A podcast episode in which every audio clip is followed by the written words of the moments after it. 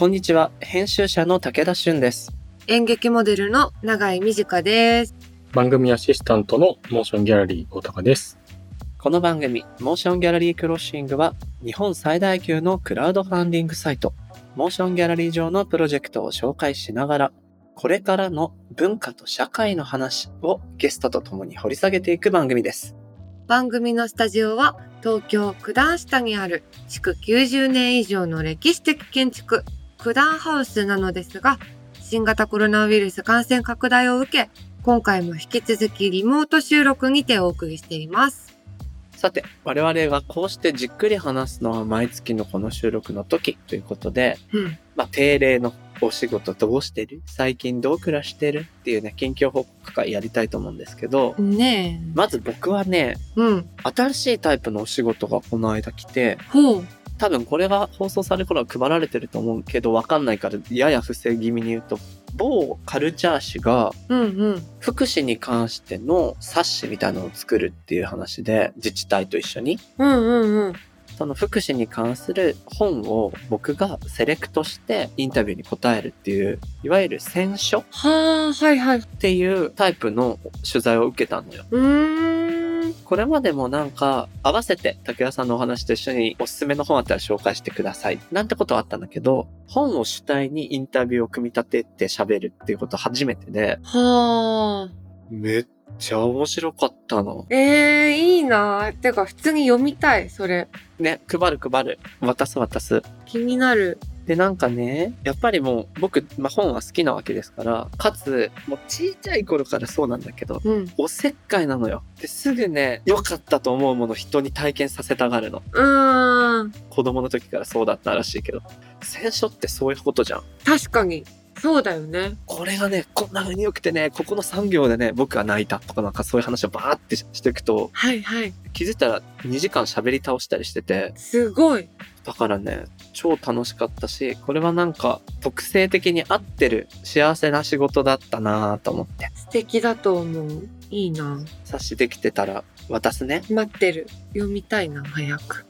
永井さんはお仕事とかどうですか、最近は。10月のこれは20日かな。20日だね。私ね、多分先月のこの近況報告の時に、なんか書いてるって言ってたと思うんだけど。書いてるって言ってたね。そう、それがね、10月7日に発売の文芸の冬季号なんだけど、私ついに小説を書きました。おめでとう。そうなんだ、小説なんだ、すごい。そう。ということはもうこの収録段階ではもう終わってる。終わって、書庫をこの間ゲラ送って。じゃあもう手離れはしてるんだね。そう、もうほぼほぼ大丈夫だろうな。大変だったでしょう。いやー、でも短編でなんとかもう編集さんと。すごい。でちょっとこれもうオープニングで収まんないけど、いろいろ聞きたくなっちゃう。いや、やばかった。めちゃくちゃ楽しかった。面白かった。書くのが、大変だったけど。いや、でも永井さん、これ、本もうすでに出されてるけども、その上で僕は作家デビューだねっていうこと話してたけど、とうとう本当の作家デビューって感じするね。いや、やっぱ小説ってね、ちょっと違うよね。特別な感じあるよな。超楽しみ。そうなの、読んでほしい。いや、もう。てかなんか、もしもし文化センターで読書会しようよ。いや、読書会しましょう、それ。ね。恥ずかしい。確かに恥ずかしいとは思う。でも読んでほしい。著者に聞けるっていうね。そうだよね。合ってますか？合ってますか？いや、でもいろんな解釈が見れるから楽しいかもしれないね。楽しそうです、ぜひ。映画化したいな、これ、みんなで。なるほど。映画化してみたい。ちょっと。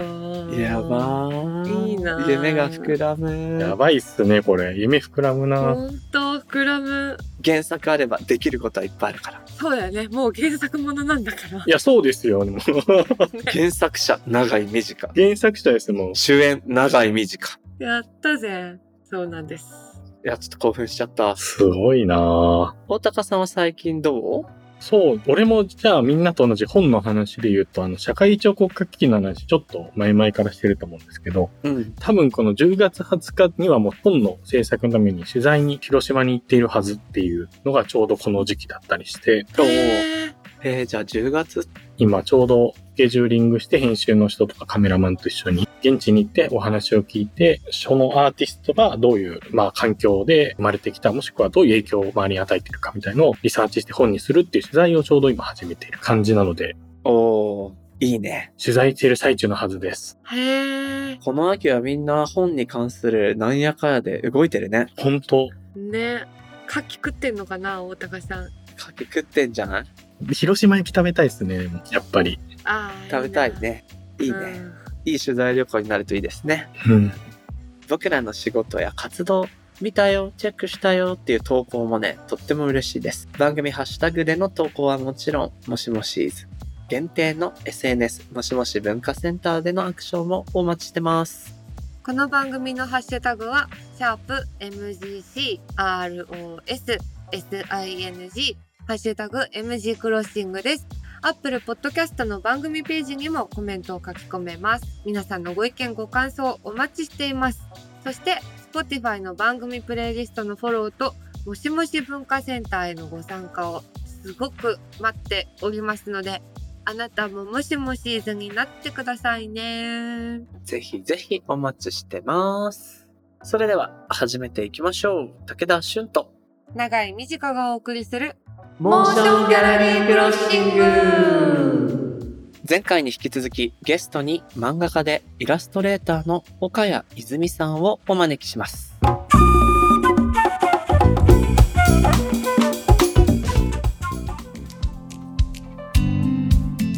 ここからは今話題になりつつある文化的なトピックを深掘りしていくディープフォーカス。前回に引き続きゲストに漫画家でイラストレーターの岡谷いずみさんをお迎えしています。引き続きよろしくお願いします。よろしくお願いします。さて、だいぶね、お腹が減るお話をずっと続けてきましたけれど、コロナとご飯のこと、自炊のこと、いろいろ喋ってきましたけど、長井さん、ここまでどうだった？ちょっと相談っていうか、アドバイスをいただきたいんですけど、はい。私、ずいぶん前に、しじみを家で作ろうとしたことがあったんですね。はい。で、本当に市販のしじみの粉みたいなやつに、買ってきた冷凍のシーフードとか、キムチとか混ぜて、もう超簡単じゃないですか、あれって。確かに。もう言われた分量と食べたい具を混ぜるだけだから。で、いざ焼いたんだけど、しじみとお好み焼きの違いがあんまり分かってなかったっていうか、うん、認識できてなくて、お好み焼きくらいの分厚さで焼いちゃったんですよ。で、そしたら当然ぐちゅぐちゅだし、ひっくり返せないし、全然うまくいかなかったんです。うん。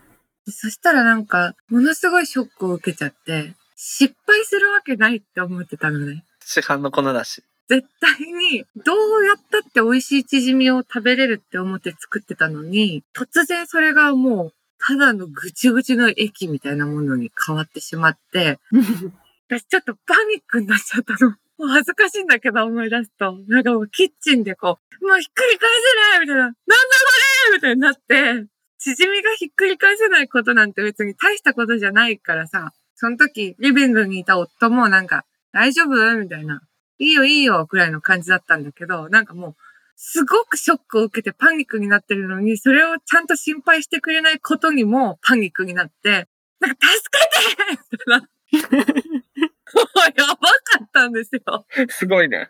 そういう想定外の絶対うまくいくって思ってたものがうまくいかなくなっちゃった時に、どうすれば気持ちを取り戻せるのか。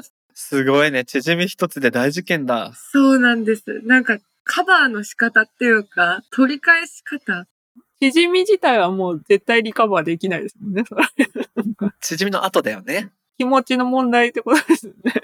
どうするかな。とりあえず全部捨てて外に出る。強いアドバイスだった。もう捨てちゃった方がいいんですかね。やっぱそうなった時って。どうにかしようとするとどんどん悪くなるような気がするんですよね。そうなんです。これもったいないから食べようかなってするとなんかひどいことになってきます。そう、食べたのよ、その生焼けのチヂミを。ここは食べれる人がもう半泣きで。それも辛くて。そうだね。なんとかしようと思うほど、どんどんドツボにはまっていくというか、こうなるはずじゃなかったっていう、ドツボにどんどん入ってっちゃうよね。美味しいピザとか取ったらいいと。マジでそうかもしんない。なるほどな。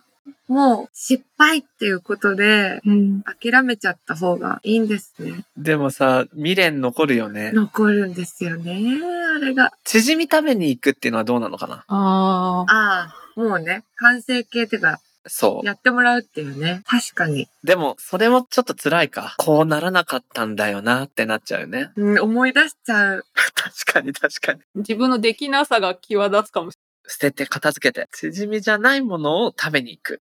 すごい美味しいものを食べた方がいいと思います。なるほどな。そうかも。ありがとうございます。すいません、こんな悩み。いや、でも大事、ほんと、縮み一つで家庭が崩壊しかねないことってあり得るからね。そうなのよ。でもピザ取るいいですね。ピザの絵力ってやっぱすごいし。油とジャンクフードの。ちょっとした祝福感もあるしね。ありがとうございます。やったーってなるじゃないですか。なる。確かに。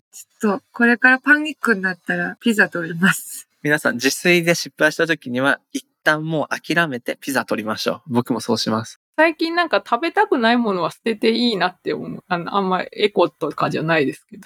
うん。おかずとかもなんか冷蔵庫に入れた途端にまずそうに見えるものってあるじゃないですか。ある。例えばどういうものですか？炒め物とかもなんか色が悪くなるというか、冷たくタッパーに入った途端にすごいまずそうみたいなものをいつか食べようと思って 2,3 日取っておくとどんどん嫌な気持ちになってくるので。なってくるんだよな。鍋の残りとかもね、そんな感じになりますよね。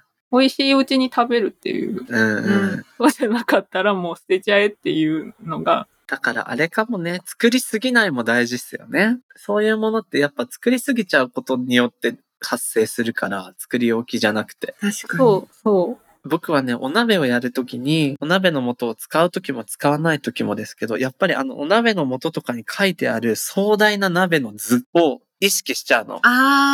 しちゃうな。だから、あれを見たいから、大量にさ、入れるわけよ、お鍋。パンパンみたいに。でも、2人の家庭でそんなに食べれないから、残るんですよ。でも、タッパーに鍋の残りを入れた時の残飯感たるやばくて、これを食べるのみたいな気持ちになっちゃって。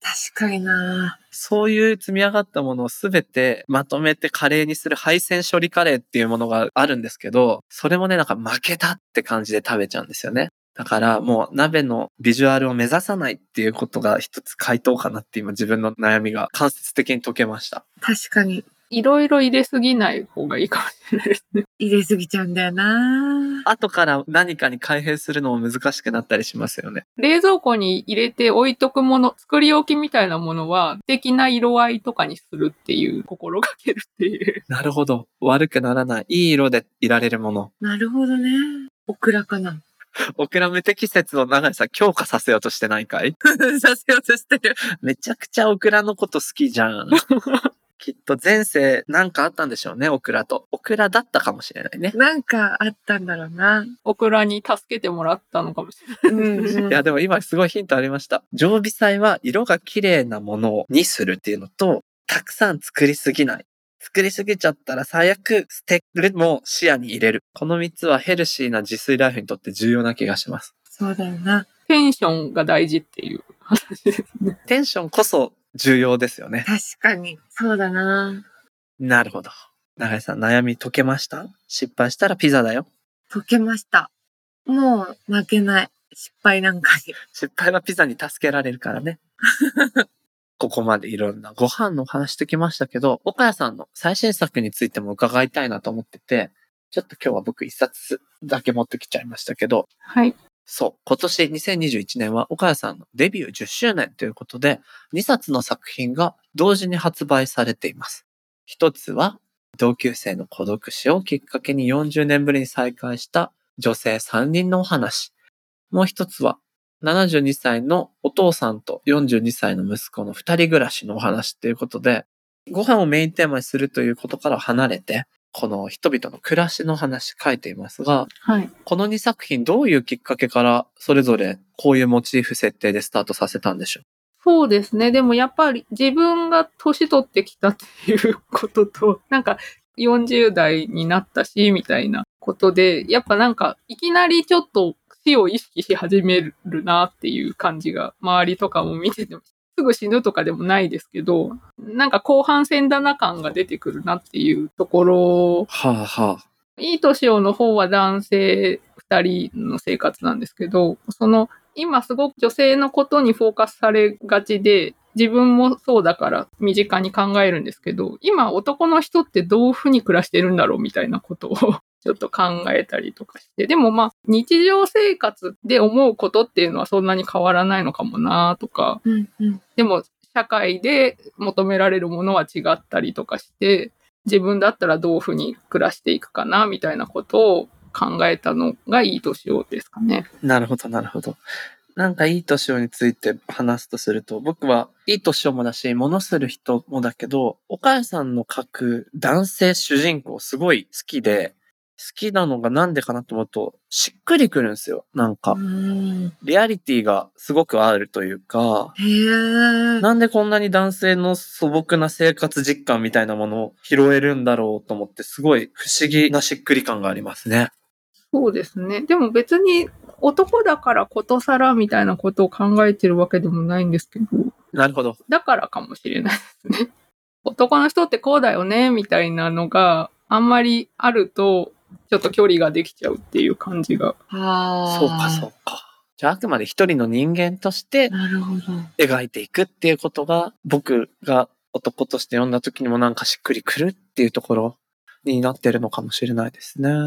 ちょっとお話戻っちゃうんですけど、そのご自身が年をあるし取ってきたからこそ、40代ってどんな感じかなとか、そのミッドライフクライシスみたいなものとか、あるいは親とか死の距離感の違いみたいなお話ありましたけど、僕40代ってすごいなんかちょっと楽しみでもありながら、まだ全然未知で、僕は今35なんですけど、20代から30代になる時ってちょっとワクワクがすごいあったんですよ。というのはなんかお仕事とかもできるようになること増えるし、周り見ててもみんなそう言うし、30代は面白いよとか言われるし、なんかちょっと20代の時よりも自分のお金と時間の感覚ももう少しお金が使えるようになったりもするんじゃないとか、へえ、いいな30代早くなりてえって思ってたんですけど、40代の楽しさをね、周りの人があんまりね、まあ今人に会えてないからっていうのもありますけど、教えてもらえてなくて、イメージがね、ついてないのまだ。だから楽しみっていうわけでもないし、怖い、嫌だっていう気持ちでもないし、40代とかってどんな感じなのかしらなーって思ってます、今。ああ、でもなんか、もうね、そういう数字のイメージみたいな、その40だっていう、20代から30代より大きいカテゴリーが違うみたいな、感じがちょっとするというか、いや別に生活とかは全然変わってないし、私はね、家庭もないのでそんなにあれなんですけど、なんて言うんだろう、その中年になるっていう、若者から中年になるっていう、30代もそうなんですけど、感じがすごいありますね。なんだろう。社会的にそう見られるっていうのもそうかもしれないですけど。はい。特にそのずっと私独身でいるので、30代とかは結婚するんじゃないとか、どうするのみたいな感じが、もう40代になるともういいやみたいな。もうそういう人だっていう立場ができちゃうみたいな感じがちょっとあります。みんなにそういうことを聞かれたりもしなくなるっていうか。そうですね。もう押し通しちゃったみたいな。一回その中間地点を走り切ったみたいな感じが。そうなんだ。なるほど、なるほど。キャラが確立されていくみたいなことなんですかね。そうですね。そういう意味で楽っちゃ楽。永井さんはどう？今のお話。まあ永井さんまず30代になるところからだもんね。そうですね。30はめっちゃ楽しみって感じだけど、でもなんか、やっぱ年取った方がいいだろうって基本的に今は思ってるから、うんうん。20歳の時より30の方が過ごしやすそうなのと同じように、40はもっと過ごしやすいだろうなっていう幻想を抱いている。なんか僕今のお母さんの話に引き継ぐで自分のちょっと、あ、そうかって発見を話すと、例えばなんか僕女性の作家さんのエッセイですごく好きなタイプのものっていろいろあるんですけど、ご飯のこととか食事のこととか街のことを書いてるエッセイがすごい好きで、例えばエッセイストの石田千さんとか川上博美さんとか、古くは武田百合子さんとか、そういう女性の書き手に憧れがずっとあるんですが、それがなんか今分かった気がして、つまり大体そういう人たちのそういうエッセイって40代以降のものを魅力的に感じる傾向が強い気がしていて、なんかその女性が社会的なもののしがらみとかが多分少しだけ前より楽になって、一人の人間として重いままに何かを味わうことができるようになる年齢なのかなってお話聞いてたらちょっと思って、するとそういうものの作品に魅力を感じてるのかもしれないななんてことを今思ってました、お話聞きながら。そうですね、なんか対社会みたいなもので割と、まあ私は割と自意識こじらせてるタイプだったので、若い時とかははいはい、対抗するぞみたいな、反対のことを言うぞとか、そういう感じみたいのが、別にまあどっちでもいいみたいな。はいはいはい。私すっごい運動が嫌いなんですけど、体を動かすのがこう、もう幼稚園の頃から無理ってなってたタイプで、料理が好きっていうのが、みんな料理が辛いみたいに、運動が辛いのはみんな運動辛いけど、運動が好きって言ってるんだと思ってたんです。なるほど。その方が体にいいし、前向きだから、はいはい、みんなスポーツは楽しいものだって言わなきゃって思ってるんだと思ってたんですけど。心からスポーツが好きっていう人はこの世にはいないと思ってたんですね。いないと思ってたんです。基盤だって思ってたんですけど、最近、あ、楽しいんだなって、本当に楽しいんだっていうように思えるようになったっていう。面白い。それで家でヨガマットとか買って運動とかをしてるんですけど。楽しめてますか？意外とスッキリするなみたいな。ささやかな喜び。確かにスッキリするな。でもいいですね、その実感。好きじゃないものをやってみた時の触れ合い方の発見。うんうん。それこそキャラが確立しちゃってるからもう何やってもいいだろうみたいな。らしくないことしてもブレないってことですね、ある種。なるほど。うんうん、そうですね。もちろんね、全然若い時にそうなる人もいるだろうけれども、私は最近そうですっていう話です。なるほどね。そんなね、こうある種中年に差し掛かってきた人物たちを描いた作品が2作品同時に出たっていうことなんですけど、これはやっぱりなんだろう。さっきね、同時っていうのはたまたまっていうお話でしたけど、結構ご自身の10年のキャリアの区切りとしても大きいなんか体験節目なのかなって思ったりするんですけど、いかがでしょう？そうですね。ちゃんとストーリー漫画らしいものを長編で書いたっていうのが、前作のものする人が多分最初。そういう物語としての漫画をちゃんと書こうとするようになったっていうことでの今のこの2冊なんじゃないかなと思います。物語作家としての自分っていうものが立ち上がってくる。そうですね。エッセイとかから生まれる、どうやって物語に落とし込んでいくかみたいなことがちょっとできるようになってきたっていう。ちょっとここもう少し聞きたくなっちゃったんですけど、というのは我らが永井さんがエッセイ本はこれまでにも出してるんですけど、初めて小説を書かれたっていうことで、岡谷さんの中で物語を描きたいって思うのはどういうとこなんですか？エッセイ漫画をね、続けてもいいっちゃいいわけじゃないですか。ああ、そうですね。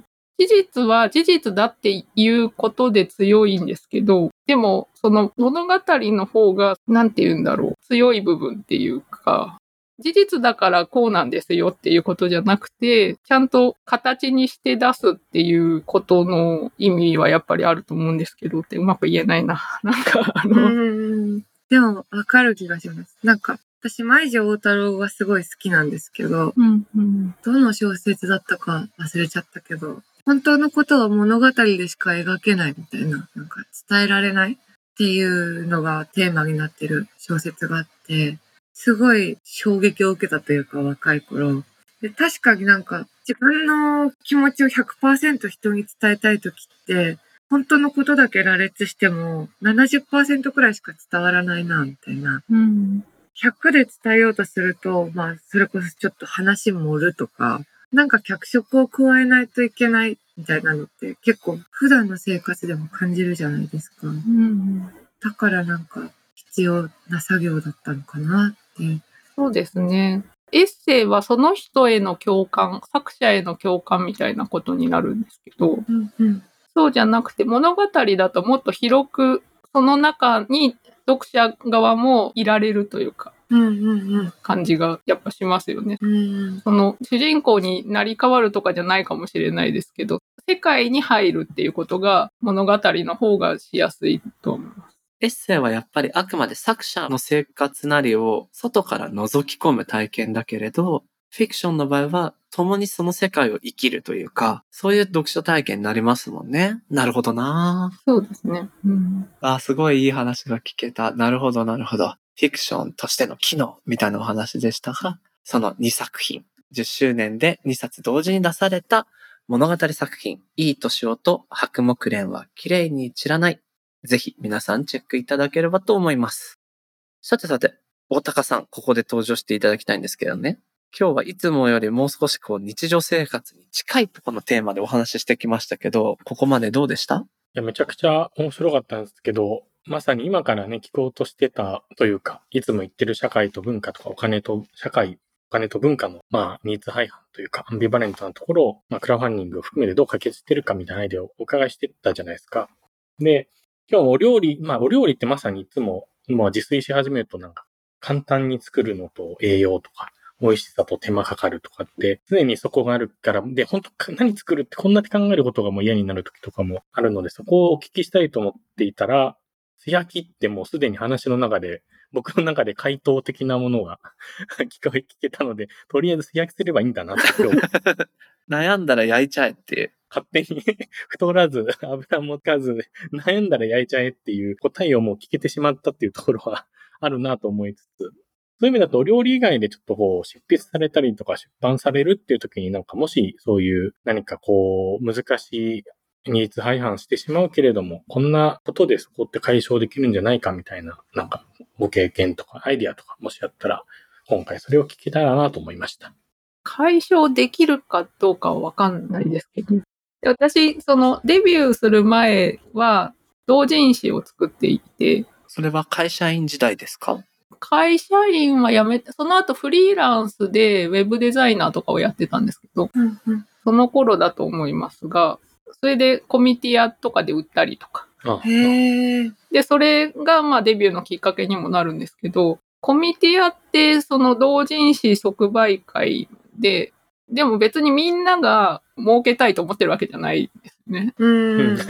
見てっては思ってるかもしれないですけど、好きなものを作って出すっていう純粋な、どっちかっていうと自分がお金を払って出すんですが、その分好きなものができるみたいなことで、うん、別に10部作ってもいいし300部吸ってもいいしみたいな世界から漫画を描き始めたので、漫画は仕事だみたいな風にそんなにずっと思ってないというか、もちろん生活はしなくちゃいけないわけなのでですけど、だからこれいかがですかみたいな気持ちでずっと描いてるみたいなところはあって、ずっと仕事、漫画を描くっていうことがもうニーリスト廃反というかではある。面白い。なるほどな。面白いです。もちろんね、求められるものがあれば描きますけど、で、私イラストレーションの仕事もしているので、うんうん、イラストレーターの仕事っていうのはどちらかというと求められるものを打ち返す。そうですよね。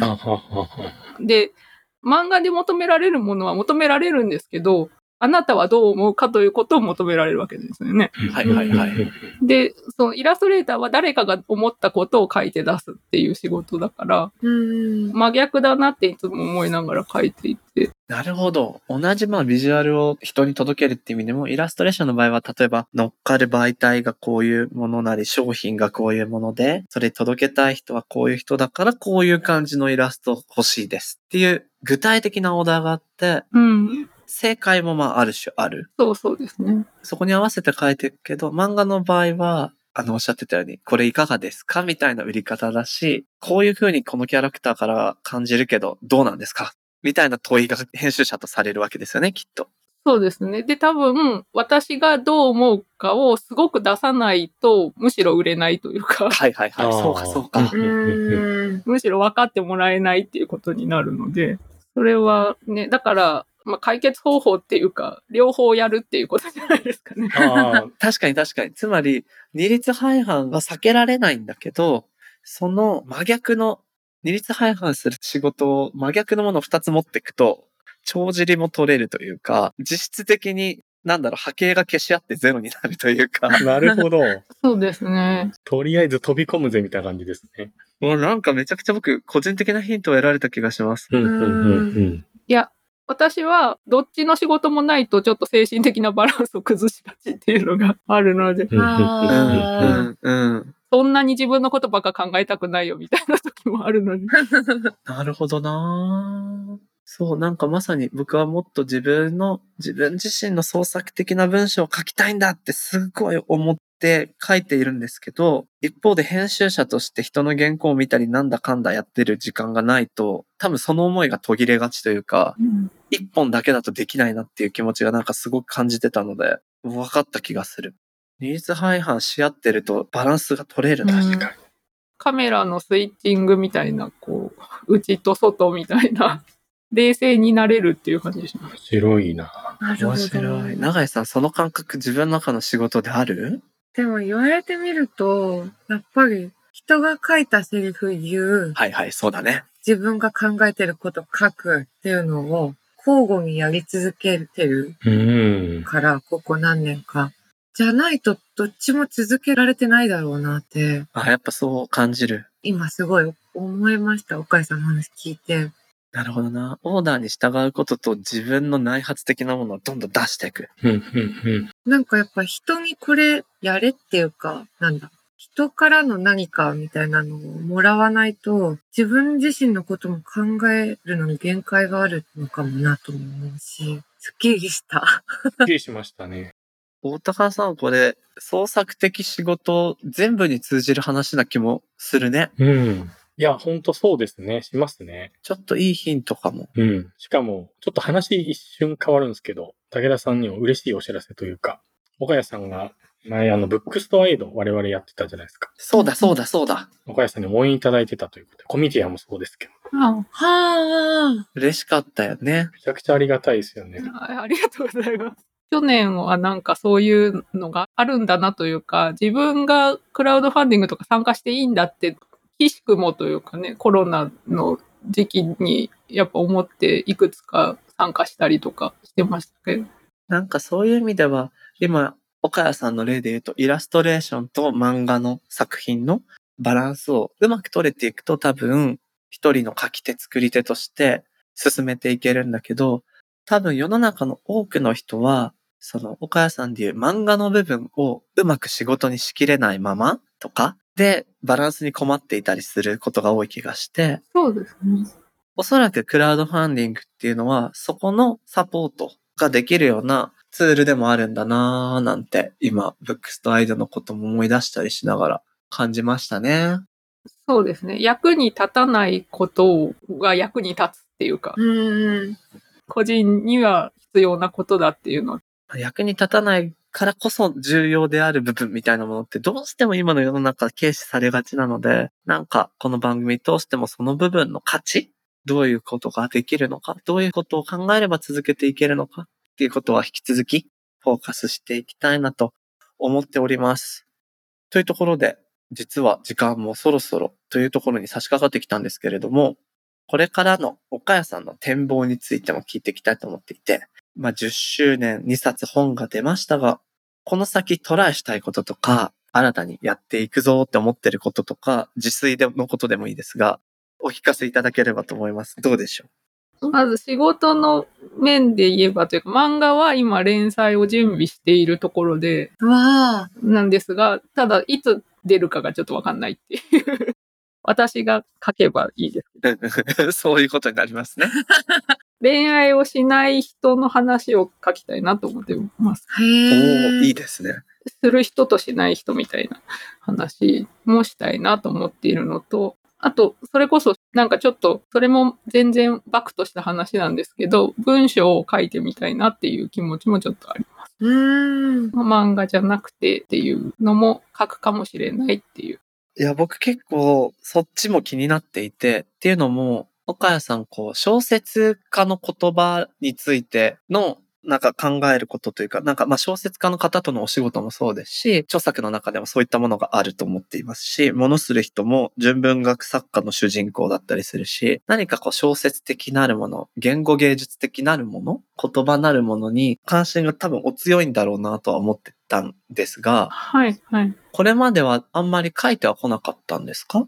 短いものは書いたりしていますが、長いのは書いてないので、そうですね。大学の時に文学ゼミを取ってたりとかはしたんですけど。そういう関心が終わりだったんだ。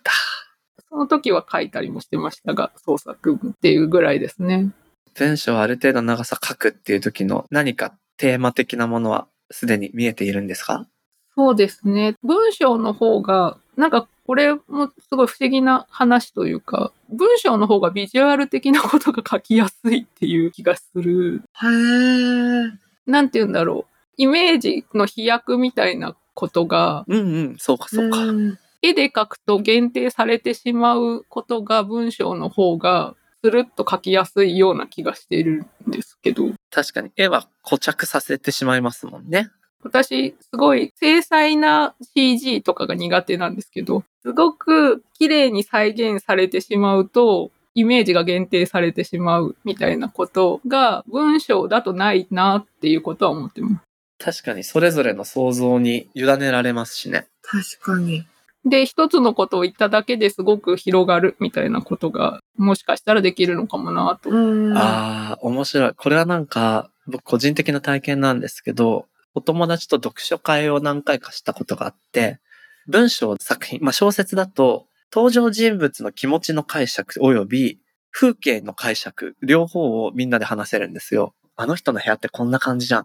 え？あのキャラ自分はそんな風な部屋とは思わなかったけどみたいな。だけど漫画で読書会すると風景は前提で共有されているので、キャラクターの心情の解釈の話だけになっちゃうんですよ。うんうん、なんかそこにもつながる話で、文章だとビジュアルがもっと多様に共有できるっていうのはあるかもしれませんね。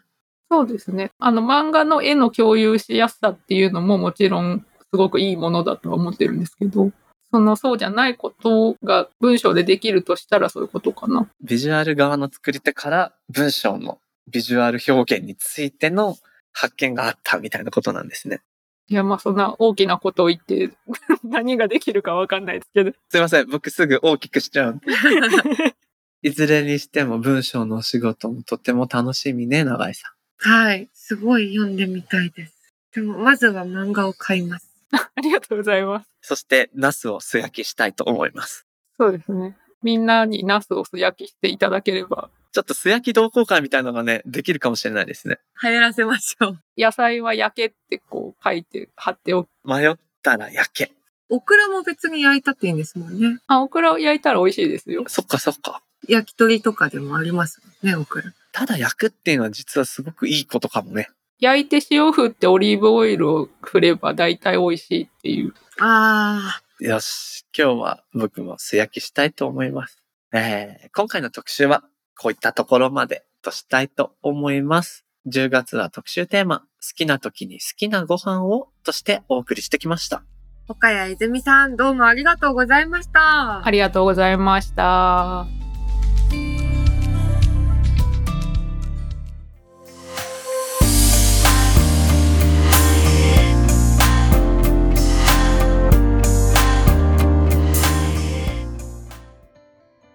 さて、ここからはモーションギャラリーで現在挑戦中のプロジェクトの中から特に注目してほしいものを紹介するホットプロジェクト。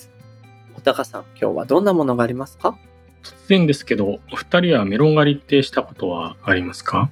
ぶどういちごはあるけどメロンはないし、ちょっと高いから体験させてもらえなかったのかも。今回はそんなメロン栽培に情報通信技術を取り入れた奈良近代農法によるのどか村天空メロン栽培のハウス増設と6次元化商品開発事業のプロジェクトをご紹介します。ほうほう。ああ、なんだ。気になるな。ね、気になりますよね。なんか気になる情報が渋滞してるぜ。6次元って。僕もちょっとわかんなくなってきた。6次元化。まず、そもそも奈良近代農法とは何ぞやっていうところからなんですけど、うんうんうん、前提として近畿大学の農学部は奈良県になりますと。だから奈良近代っていうことらしいんですけど。なるほどね。で、その農学部と今回のプロジェクト舞台となる農業公園市議山のどかわ村との共同で農業分野に ICT、 つまり情報通信技術を取り入れた農法のことで、それによって育てたのどか村天空メロンは昨年度とても好評だったそうなんですけど、まあ好評だったからこそその栽培するハウスを増設して、さらにこの6次元って加工品も充実させることで、もっと奈良のうまいものの幅を広げていきたいということで始まっているプロジェクトになります。へー。このじゃあ奈良にある近代農学部の技術 ICT 農法を使って作ったメロンということなんですね。そうですね。なるほど。のどか村天空メロン、いいかわいい名前だけどもねえ、かわいいよ。美味しそう。これさ、プロジェクトページのさ、この応援のさ仕方、うんうん、それ普通にさリターンでメロンあるじゃない。やばいね。絶対ここでメロン買った方がいいよね。しかもさ、ジャムもついてくるよ、そのプラン。ね、そう。うんうんうんうん、確かに。で、しかも応援にもなるんだったらさ。うんうん。ね、しかもさ、永井さん。うん。ハウスに名前記載されます。マジで？永井短、ドン。ドン。いいね。すごいじゃん。自分の名前が刻まれたハウスでメロンが作られていく様子を想像してみると楽しい気持ちになる。うん。うん、ほんと。あとさ、なんかこの寄付金受領証明書って、はいはいはいはい、よくぞ気づいていただきました。これがさ、どうも大高さん、これ奈良県が認定するふるさと納税型のクラウドファンディングの事業だということなんですよね。そうなんです。はあ。実は去年とかここ 2,3 年から和歌山県さんとだったり広島の呉市さんだったりっていう、こう自治体の行政さんと提携させていただいてやっている、このガバメントクラウドファンディングっていう形のプロジェクトを展開してるんですけど、うん、今年は初めてこう今度は奈良県と組ませていただいていて、県のこのふるさと投資活用支援事業として対象となっているプロジェクトをクラウドファンディングを集めるということで、まあ、行政の背景もあるので、うん、いわゆるこうふるさと納税と同じように寄付金として支援を扱う。素敵。で、だから寄付交渉になるみたいなことが実はこの対象プロジェクトは実現しているということになるんです。すごっ。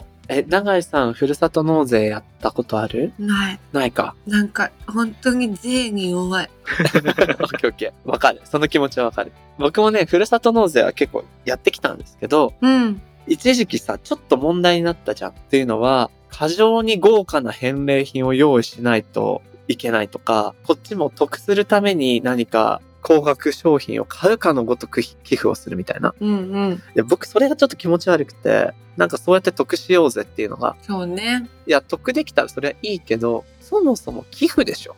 その自治体の思いとか特産物とかをいいなと思って頑張ってねってやると所得向上にもなるよっていうプロジェクトなわけだから、重要なのは思いのはずだと思うの。そうだよね。っていう時にクラウドファンディングって思いをまさに乗っけてさやるプロジェクトなわけだから、うん、なんか相性がいい気がするな。そうですね。素敵です、そんなですね、農業公園市議山のどか村の代表奥田哲夫さんからリスナーの皆さんに向けてメッセージが届いているのでご紹介します。今回増設するハウスは近代農学部とのコラボによる ICT 農法で温度、水、肥料、土の状態などを自動管理し、経験や勘に頼らない農法です。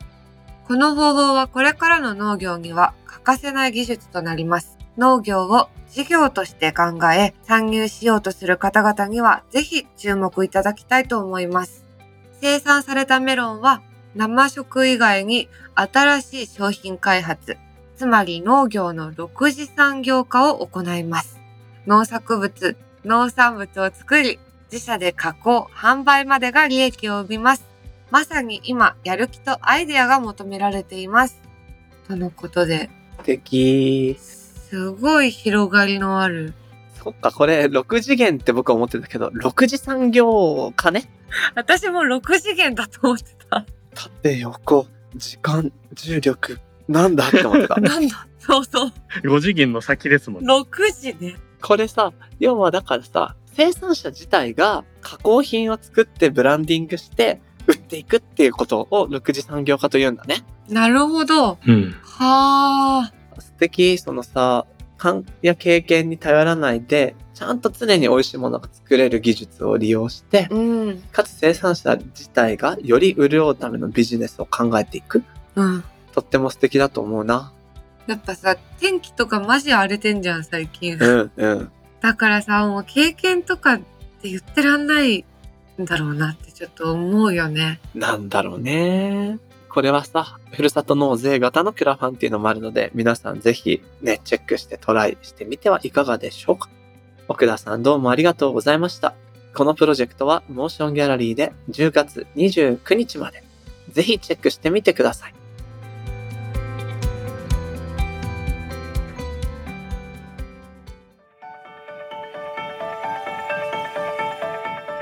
モーションギャラリークロッシングエンディングのお時間となりました。さて、岡谷さんをお招きしての最後のエピソードでしたけど、うん、永井さんどうだった？いや、本当にずーっとトラウマだったしじみ事件が、これでようやくなんかもう大丈夫だなっていうか、トラウマにならずに済んだなって。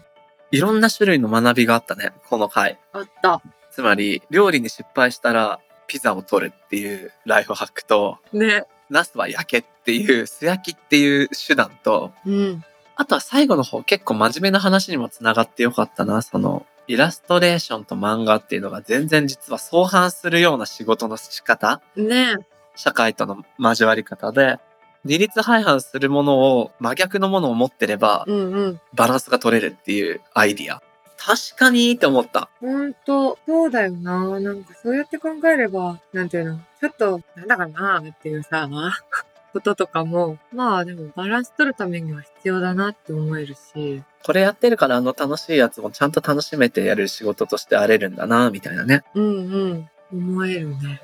だからこそかもしれない。専業作家に憧れやリスペクトがあるの。確かにな。専業すごいよな。ね、バランス取れてんだもんね、それで。ね。わかんない。ひょっとしたら取れちゃいないまま走ってるっていう可能性もあるし。そうね。あと別に専業だとしても納得いかないこととかあるだろうしね。そりゃそうだよね。うん。その中でバランス取ってるんだろうな、みんな。なんか食から着せずしてクリエイティブな仕事のあり方につながってく。でも楽しかったです。はい。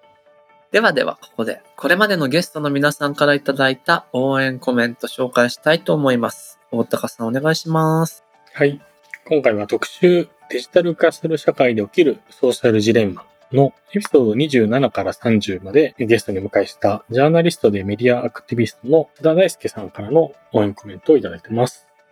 トークの深め方も丁寧で似たような番組がありそうでない独自性の高いカルチャー番組になっていると思います。10年、20年続けば、ある種の文化遺産になると思うので、頑張ってこれからも続けてくださいね、とのことです。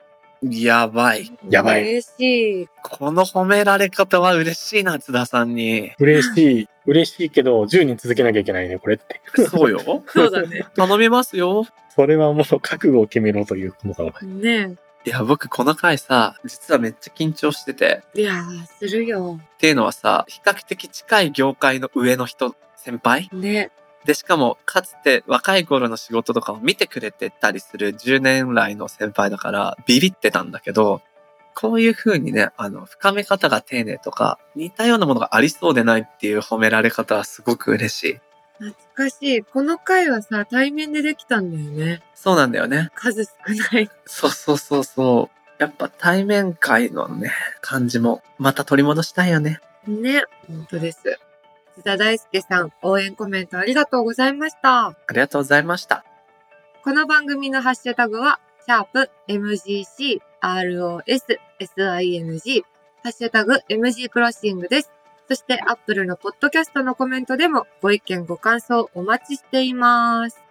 また、番組のオンラインコミュニティ、もしもし文化センターへは、番組概要欄に貼ってある URL からアクセスしていただけます。皆さん、ぜひ、ご参加ください。盛り上がってます。皆さんぜひご参加お願いします。それでは今回のモーションギャラリークロッシングはここまで。お相手は武田俊と長井美佳でした。また次回お会いしましょう。バイバーイ。バイバーイ。